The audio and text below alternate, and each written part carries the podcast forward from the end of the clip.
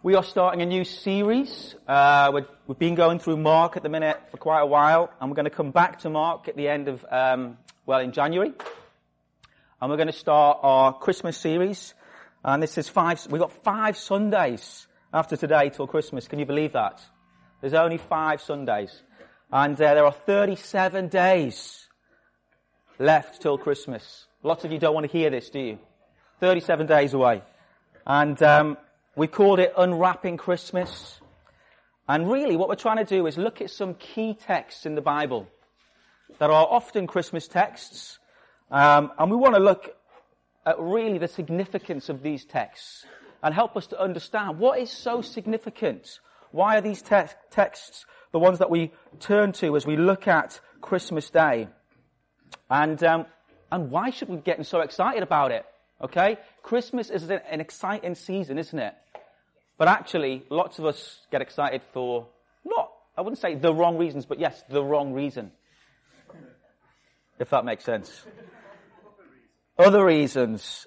And, um, do you know, it's so important that we understand what is all this excitement about? Why should we be rejoicing at this time? Why is this the day in history that is so crucial to understanding our story and God's story? I want to start this morning by looking at um, a couple of verses that are written 700 years before Jesus' birth. And it's from a prophet called Isaiah. I want to ask a few questions first though about Christmas because I know you can hear Matt. Matt's the excitable child over Christmas. I'm sure lots of you are. My sister is as well. She just absolutely loves it. But I wanted to start by asking it's really interesting to find out how people respond to Christmas. Who has finished doing all their Christmas shopping? Becky, you are the only one. Well done. Is that because it's an exciting thing to do, or is that just organisation? Both.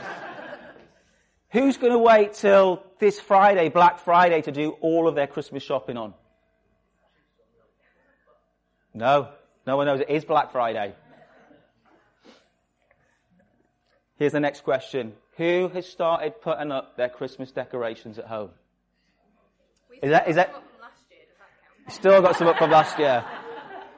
Is that because Matt just loves Christmas all year round? Yeah. No one started putting any up, or you don't want to admit it? Yes, Leanne, Sarah, what have you got up? Okay. Leanne, what have you gone for? You got the tree. Would you do the lights? Yeah, yeah. Only on the tree. Okay. Do you know we love Christmas? Our kids love Christmas, and we normally the first the first day of December, if it's a Saturday, um, we would be going out, getting the tree, um, putting our lights up, and we've actually started getting to the point where we're putting lights outside our house. And you know, light. I know it's exciting. Light plays a really significant part of Christmas, doesn't it? And um, I wanted to show you a few pictures of some houses of people who just get really excited over Christmas. I've got no idea what their electricity bill is going to be, but that is, is off the scale. Anybody competing with that? No? There's another one there, guy. Again, it's just absolutely crazy. People just getting so excited about Christmas, putting the lights out. But um, as we look at this passage today, from Isaiah. We're going to be looking at it. I wanted to show you, start by showing you this next one. It's a prism of light. And as this light shines through the prism, you get all of these other colours that come off it. And if I was going to describe this passage, it feels a little bit like this picture. Okay? Isaiah starts this prophecy with this light that's going to come. And as this light comes, we receive lots of things on the back of it. And this light that comes into the world through Jesus Christ, that's who this light is. I hope you understand that. It comes and it's going to bring, Isaiah's going to talk about not just the life and the victory that this light brings, but a new peace, a new joy, and a new king into the world. And so that's just a helpful picture as we start to unpack this passage. What might it look like, this passage? What is Isaiah trying to tell us? It's also really important to understand the context of what's going on here. I said it's 700 years before the birth of Jesus, this prophecy that was brought. The context is really important to understand what's going on for the kingdom of Israel at this point in time. So just to give you a little bit of a glimpse, Israel has now split into two kingdoms. You've got the northern kingdom and the southern kingdom and the southern kingdom of Judah. And it's in a dark place. Okay? It's not easy. It's being led at the minute by King Ahaz. So this is where we are in Isaiah. So just trying to put you into the context. And King Ahaz, he is a king who, to be honest, is failing. He is disobeying God and he's forming alliances with other nations because he thinks that forming alliances with other nations is going to protect him. What you've got at the minute is you've got two kingdoms that are pretty small and you've got some big world forces, Assyria, that are threatening these nations. And they live in fertile land. They live in a place that people just want to trample through and they want to take it because it's good land. So this is a time for Israel that is quite a scary time. It's a really dark time. Um, and they're even fighting each other, okay, as kingdoms. Um, and so you've got two uh, nations that are made up of Israelites that are fighting one another. And as I said, they're forming alliances with nations that are pagan nations. And they think that this is going to protect them. Even though God said, do not form an alliance with this nation and I will protect you. And King Ahaz has gone, ah, they're too big. I can't see how God is going to protect me at this point. And so what you've got here, essentially, they're so small, they're so threatened, extinction almost is looming for this nation. And there's a sense here from Israel. There's a sense that they're feeling that God has left them. That's the real crux of it. They're worshipping other gods. They're not listening to God when He is speaking through prophets that are coming and saying, God's saying this. And um, they feel like God's left them. And so what I'm going to do, I want us to try and understand when people turn to this passage in Isaiah, why is this so important? Part of it is understanding where this nation was at. Okay, what was going on historically. But then it's applied to a spiritual reality as well. And we're just going to walk through the passage. I'm just going to look at it and try and bring some things out from it. Um, and look at what we can expect. Okay? What should be our experience of the coming of the new King, Jesus? So, if you've got your Bibles, it's Isaiah chapter 9, or you can read it off the screen. I'm starting from verse 2. The people walking in darkness have seen a great light. Of those living in the land of deep darkness, a light has dawned. You have enlarged the nation and increased their joy. They rejoice before you as people rejoice at the harvest, as warriors rejoice when dividing the plunder. For as in the day of Midian's defeat, you have shattered the yoke that burdens them, the bar across their shoulders, the rod of their oppressor. Every warrior's boot used in battle and every garment rolled in blood will be destined for burning, will be fuel for the fire.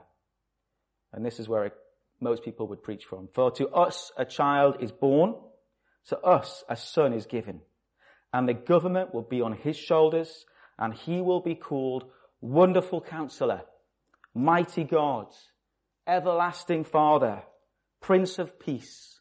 Of the greatness of his government and peace, there will be no end. He will reign on David's throne and over his kingdom, establishing and upholding it with justice and righteousness from that time on and forever. So, the first area I want to look at is this light. Okay, this is where Isaiah starts. So we're going to be looking at um, these top verses here. The people walking in darkness have seen a great light. Of those living in the land of deep darkness, a light has dawned. Do you know, the same thing's being said here in the two verses. It's exactly the same thing. It's this sense that it's the people in darkness who will see the light. This is great hope for this nation of Israel. Because they are in absolute darkness. We've just read at the end of chapter 8, the gloom, the darkness that they're in. It's the people who are in great darkness that will see the light. And this is, it just makes total sense. You only see light in darkness. You realize that? that's when you notice light. Now, I have the privilege of working from home. And in the summers, especially this summer where the, the weather was beautiful, there are times when I thought, you know what? I fancy soaking up a few rays in the garden whilst working. So there I was, got my deck chair out. Thought, great, I'll get on the laptop. You bring the laptop out, you've got your shorts and t-shirt on thinking, this is great, this is the life. Put your laptop on, just can't see the screen. I turn the contrast up, still can't see the screen. I've literally got to sit in the shade to see the screen. And that's the problem. We can't see the light in the light. But I know this week I've been ill. I was awake one night, most of the nights. That didn't help my wife, who was sleeping at the time. I thought, man, I'm, I can't sleep here at the minute. I've been up most of the night. I'll just, just put my phone on. Just read the news or whatever. So I switched it on. And my wife suddenly went, whoa, what are you doing? Turn that light off. There I was turning the contrast right down. Turn the light off.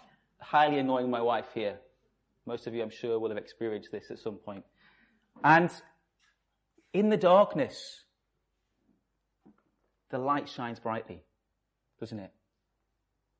You have to turn that contrast down and still it shines brightly. I think I had to turn over the other side so she couldn't see the light. And this is really what Isaiah is telling us here.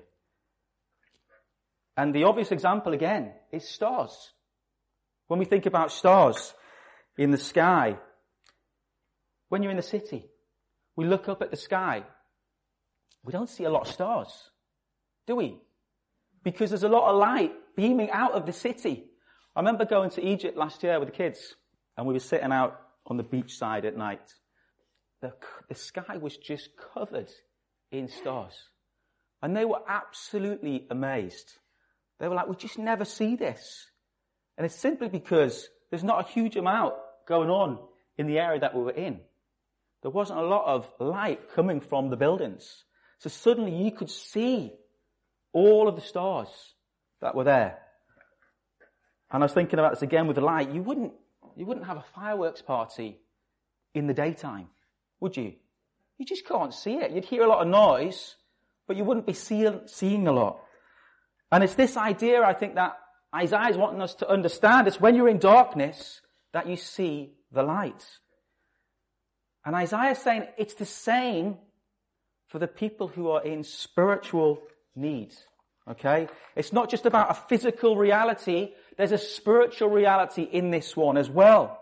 It's the people in darkness who see this coming king, who see Jesus and are drawn to him. It's those who are broken, those who are battered, those who are suffering, those who are marginalized, those who are oppressed, who need rescue, who recognize the light.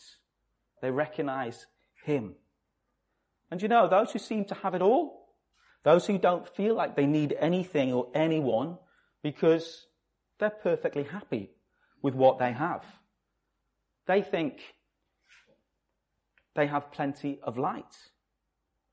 And it's like, I don't know what you're talking about.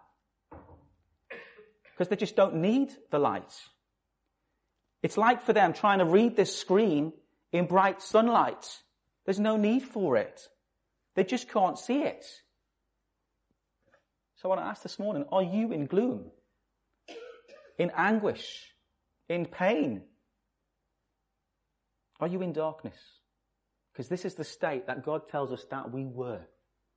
We were in total darkness in depravity. And He came. And He came for people just like you and me. And it's actually the people there sitting in light saying, I don't need this.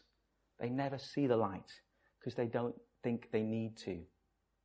And Isaiah is saying is what's, what's going to happen when this light shines? when this light comes.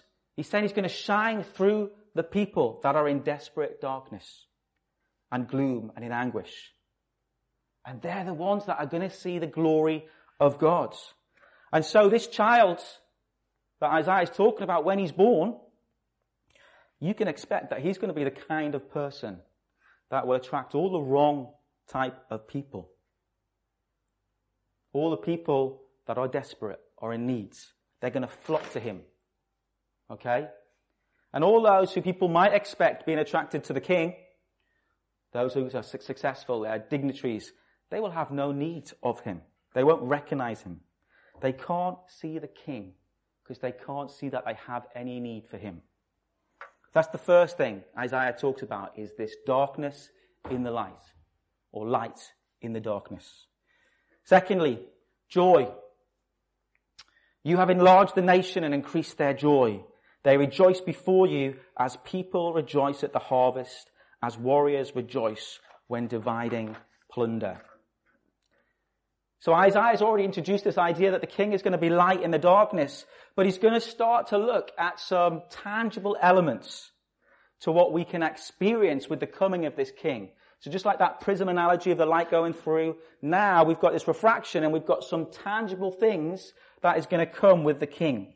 So he exclaims that this king is going to enlarge the nation. There's going to be mass expansion of his nation.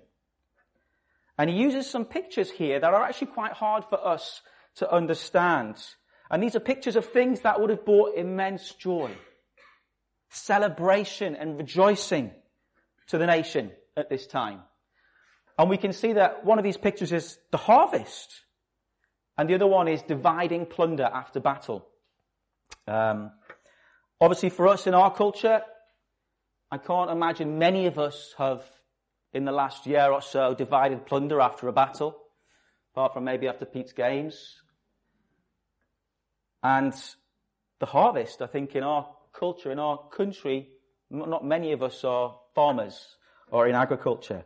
Um, and so trying to understand what is this joy, this celebration, this happiness that comes with these events is really difficult to understand. It's really important just thinking about what it would have been like for these guys. Okay?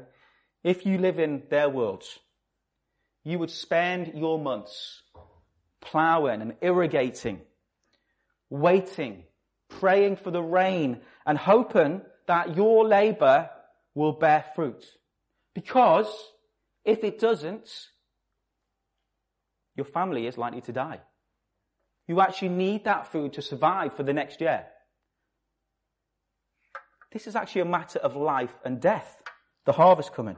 If your crops are ruined, you are putting your family at dire risk. And so, when we try to understand the celebration and the rejoicing that happens in harvest, when you realize all that hard work, that whole year of digging, of irrigating, of making sure that those crops are going to survive and yield, we've got food to eat. My family has food to eat for the next year. We've got crops that we can sell. We've got the things that we need to survive for this year. And so there's a sense here of rejoicing, but also relief. Okay? Relief that this season's worked. And then a very similar analogy he uses is, is this battle. This divide and plunder in battle. You think about a battle. I know fighting with my kids for 10 minutes I'm absolutely dead by the end of it. I'm jumping on my shoulders and on my back, and it's like, man, I can keep going for about 10 minutes. But actually, on the battlefield, this would have been physically, mentally, emotionally exhausting. You'd have been fighting away on this battlefield for weeks, months, years. And you may have lost close friends. You might have lost family members on this battlefield. So when the victory comes, when suddenly you realize we have conquered, we have defeated this army, you no longer have to fight. That you can put down your sword and you get to divide the spoils of the enemy. You get to divide the land that you conquered. And you get to go home to see family. This would have been cause for much celebration. I can just imagine. It's just, just the hugging, the relief, the joy that we've conquered. And so these two analogies are what he's using because in their day, this would have been things that automatically they would have known. This was a massive celebration. This was cause for such joy. And this is what's going to happen, Isaiah is saying, when this child is born, when the light breaks in. This is the sort of joy that you should expect to feel. The sort of relief that you should expect to feel. I was trying to think, what's the equivalent in our culture? I really struggle to understand what, what would be the equivalent in our culture. And I came with a bit of a lame one, but I'll, I'll bring it anyway. And it's, it's football, surprisingly or not. Because to be honest, in our culture in, in, in Britain, we're reserved, aren't we? And so the thought of getting really excited and overwhelmed at victory, it only happens in, in one area, I think, and that's sports. And uh, I was thinking, you know, actually, you've got fans who travel to every home and away game. Yeah. And they're standing there in the freezing cold when it's raining and snowing. They're seeing the injuries happen through the season thinking, oh no, is this the end? We've just lost this person and this person. And it's this period of time that you are hoping against hope that your team, if you're Everton, you're just hoping you stay up. If you're Liverpool, you're hoping this is it, this is the season. And there's this sense of that final match comes and you'll end up on top. And you, you've seen it in the cities, haven't you? In Man City last season.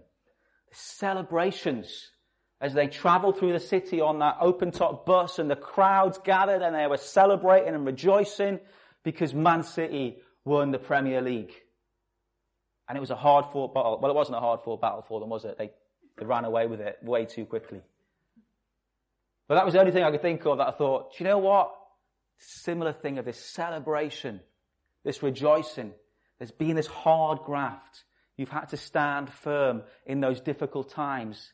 And then the promise of this new king has come. This light has entered the world and we can expect joy. Absolute joy and rejoicing.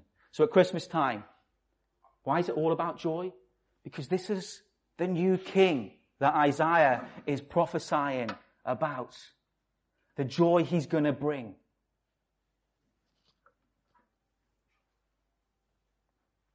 Light also brings peace.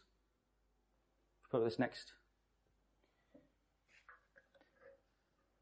So these next verses, for as in the day of Midian's defeat, you have shattered the yoke that burdens them, the bar across their shoulders, the rod of their oppressor, every warrior's boots used in battle and every garment rolled in blood will be destined for burning, will be fuel for the fire.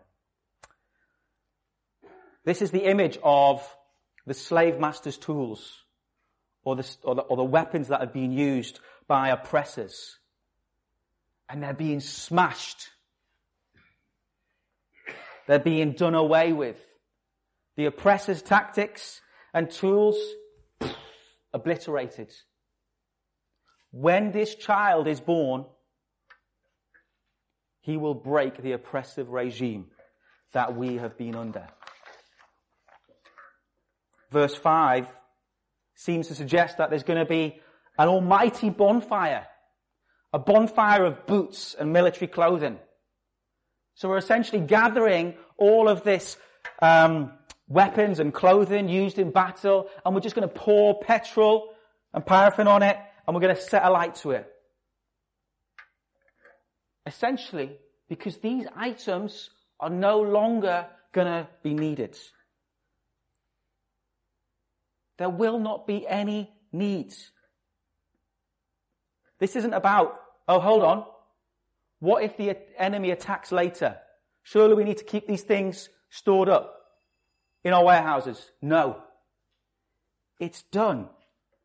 Once and for all. There will be a peace that will come that will be definite and will give us the total confidence to burn it all No longer will we have to fight the battle because that battle has been fought and won.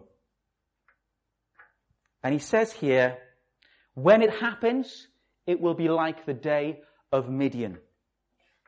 And the mention of Midian would have evoked a story in the heads of Israelites. And that is the story, many of you will know this, the story of Gideon attacking the Midianites. And Gideon was this fairly timid guy who was found in a wine press and was hiding from his enemies at the time. He was no warrior in there. But God called him out and told him he was a warrior. And he was raised up as a warrior for Israel. God told him to gather an army to defeat the Midianite army.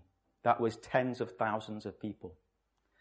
And so he gathered, and he gathered 32,000 men. And God said, no, no, no. That's too many. I want you to get rid of some. In fact, I only want you to keep 10%. Uh, sorry, not 10%, 1% of that army. Going from 32,000 to 300 men. Every 99 of those 100 men send home. Because God wanted to show his power. He wanted people to have no doubt that this was a work of him. And not only did he say, I only want you to fight with 300 men against tens of thousands of men, but he said, oh, by the way, I don't want you to take swords into this battle or shields into this battle. I want you to fight this battle by forming a ring. And you're to take with you a jar and a light and a trumpet. And I want you to smash your lights, blow your trumpets, and shout out loud, a sword for the Lord and for Gideon. I don't know about you, I would have been like, what? This is an incredibly dangerous situation that he's going into. And this would have required immense faith. You're walking into a camp with tens of thousands of men who are equipped with armor, with swords. And God wants you to walk in there with a tiny group of people with trumpets and lights and jaws. But do you know what? Amazing man, he does it. And his 300 men do it. He obeys and he trusts. And you know what happens? The Midianites are thrown into total confusion. They do it at night, and the army ends up attacking itself, and they kill one another. Phenomenal. And God, through Isaiah, is saying that this story is what is going to happen. It's what it's going to be like when this child is born. When the light breaks into the world. Because you know, you have a world filled with war and turbulence and God will act, and the darkness will destroy itself. He's going to confuse and frustrate and conquer. And the enemy thought he was defeating God by crucifying Jesus. He was actually defeating himself. Do you see that? The enemy thought he was winning. And it was God's plan for his own defeat. And do you know, the reality is we're going to be standing there. This is the idea. Just as the, just as Gideon's army was standing there doing absolutely nothing to claim victory, we're not going to be able to take credit for this victory, just as Gideon's army couldn't take any credit for their victory. Could you imagine being one of the guys in Gideon's army seeing that happen and go, man, did you hear how loud I blew my trumpet? It's because I shouted so loud. Totally confused them. Absolute crazy to try and claim any credit for that victory. It was all God. It was all His doing, without question. And Isaiah is saying, Jesus will defeat the darkness and peace will reign. The battle will be over And we're going to be able to put down our weapons because of the peace that he brings. Finally, last section, a new king. For to us a child is born, to us a son is given, and the government will be on his shoulders, and he will be called Wonderful Counselor, Mighty God, Everlasting Father, Prince of Peace. Of the greatness of his government and peace there will be no end. He will reign on David's throne and over his kingdom, establishing and upholding it with justice and righteousness from that time on and forever. If you weren't amazed at the prophecy so far, this part of the prophecy is unbelievable. It's 700 years before Jesus' birth. And to be honest, I'm not even sure Isaiah had any idea what he was talking about. How he could have understood this concept of God incarnate. And even in the first two lines, we recognize the divinity of the child. He says in verse 2, to us a son is given. And we know for God so loved the world that he gave. He gave his one and only son. This isn't just about a son that's been born. This is about a son who has been there forever and ever. And the names that he gives to this son, this king, to be, leaves no other option on the table than this being about Jesus Christ. Each of these names that he uses has a real sense of the divinity and the humanity combined that we find in the God man, Jesus. And he goes on to describe how he will be like a ruler that will rule unlike any other king. One that Israel has seen, two that the world has ever seen or will see. So, when he calls this child, the promised child, the wonderful counselor, he's talking about you know, kings in those days, they had counsel. They had people to help them with decisions and direction and guidance. But this king will be the wonderful counselor. We will be able to bring our problems to him. He will be able to guide us with a perfect wisdom and knowledge. In fact, he's going to go further. He actually will take up our problems. He will carry them with us. In our anguish, He's going to be the comforter, the wonderful counselor. Mighty God. When mighty was used in Old Testament times, it was used talking about major exploits that some of these guys like Moses and Joshua and King David did. These mighty things that they did. And so what we're talking about is a king who is going to do mighty heroic acts. But this king is separated from all other mighty acts because he is God. God himself. And we know that Jesus Christ carried out the most heroic act in history. Dying for us. Dying for those who were his enemies, those who rejected him, those who have been living for self. Everlasting Father this child who's being born will not come into existence when he's born. He's everlasting. Everlasting Father. There's no ending, no beginning. He's the Alpha, the Omega. I just wonder, could Isaiah say any more plainly that this child is God incarnate? God becomes a child. And this idea of the Father is speaking of this compassion, this loving care, this protection, this guidance, this support, this encouragement that fatherhood brings. Forever. That's the Father we're, we're, talking about. He is the Prince of Peace. His kingdom will be a kingdom of peace. It's not going to be a kingdom in constant flux or major volatility where the people of the kingdom don't know whether it's going to be here today or gone tomorrow. This is where the Israelites are currently at, remember? They don't know whether they're going to get crushed by an army coming in. This kingdom that he is establishing is a kingdom of peace. And this peace will reign.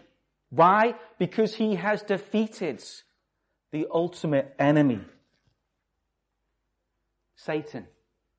He's defeated death and sin once and for all. And you know, this king is the guarantee that this joy and this peace that is come isn't just a flash in the pan. It says of the greatness of his government and peace, there will be no end. This peace and joy and righteousness and justice that Isaiah speaks about is going to be an everlasting kingdom ruled by this King Jesus. So it means the turmoil, the anguish, the suffering, the isolation, the uncertainty that the Israelites were facing in this situation would have led them to a great anticipation of the coming king. A longing for this king to come and to rescue them. And so, here at Christmas, as we're approaching it, we too need to be reminded of the anticipation of this long awaited ruler that these guys had to face, who would rule and reign so differently to any other king before him. This ruler, King Jesus, is why we don't live in fear and turmoil and anguish and pain, because he's brought a new kingdom, a new era to rule that's defeated the enemy of death and destruction so that we get to live in a kingdom with a future hope. A future hope of eternity where Revelation 21 4 says, There shall be no more death, neither sorrow nor crying, neither shall there be any more pain, for the former things are passed away. This is the kingdom that this new king is bringing with him. Do you know light plays this hugely significant role at Christmas as we, as we decorate our houses, as our, we decorate our trees, as we recognize that light shines in the darkness and gloom of light. And I think light also plays a significant role in the Christmas story. As we see the, the wise men, don't we, follow the star from the east. They follow this light that guides them to the very place that the light of the world is born. And by the way, Isaiah prophesies in Isaiah 60 that Gentile kings will travel to see the light, the king. He also prophesies that they will bring with them gold, frankincense, and myrrh. Isaiah was just a phenomenal prophet. The shepherds, we know, are in darkness in this field when an angel appears to them in glorious light. In the darkness, light, and tells them of the news of this new king who has been born. And even Simeon, the old man at the temple, was presented with Jesus. And he knew that God had promised him that he would meet the Messiah, the promised king. And when he met Jesus, he said this. He said, Lord, now you are letting your servant depart in peace according to your words. For my eyes have seen your salvation that you have prepared in the presence of all peoples a light for revelation to the Gentiles and for glory to your people Israel. I end by saying Isaiah's prophecy here is phenomenal it should make us want to celebrate and rejoice at the light of the world who has come into the darkness, into our darkness and brought us a new joy, a new peace and a new promise of a king whose kingdom will reign forever and ever.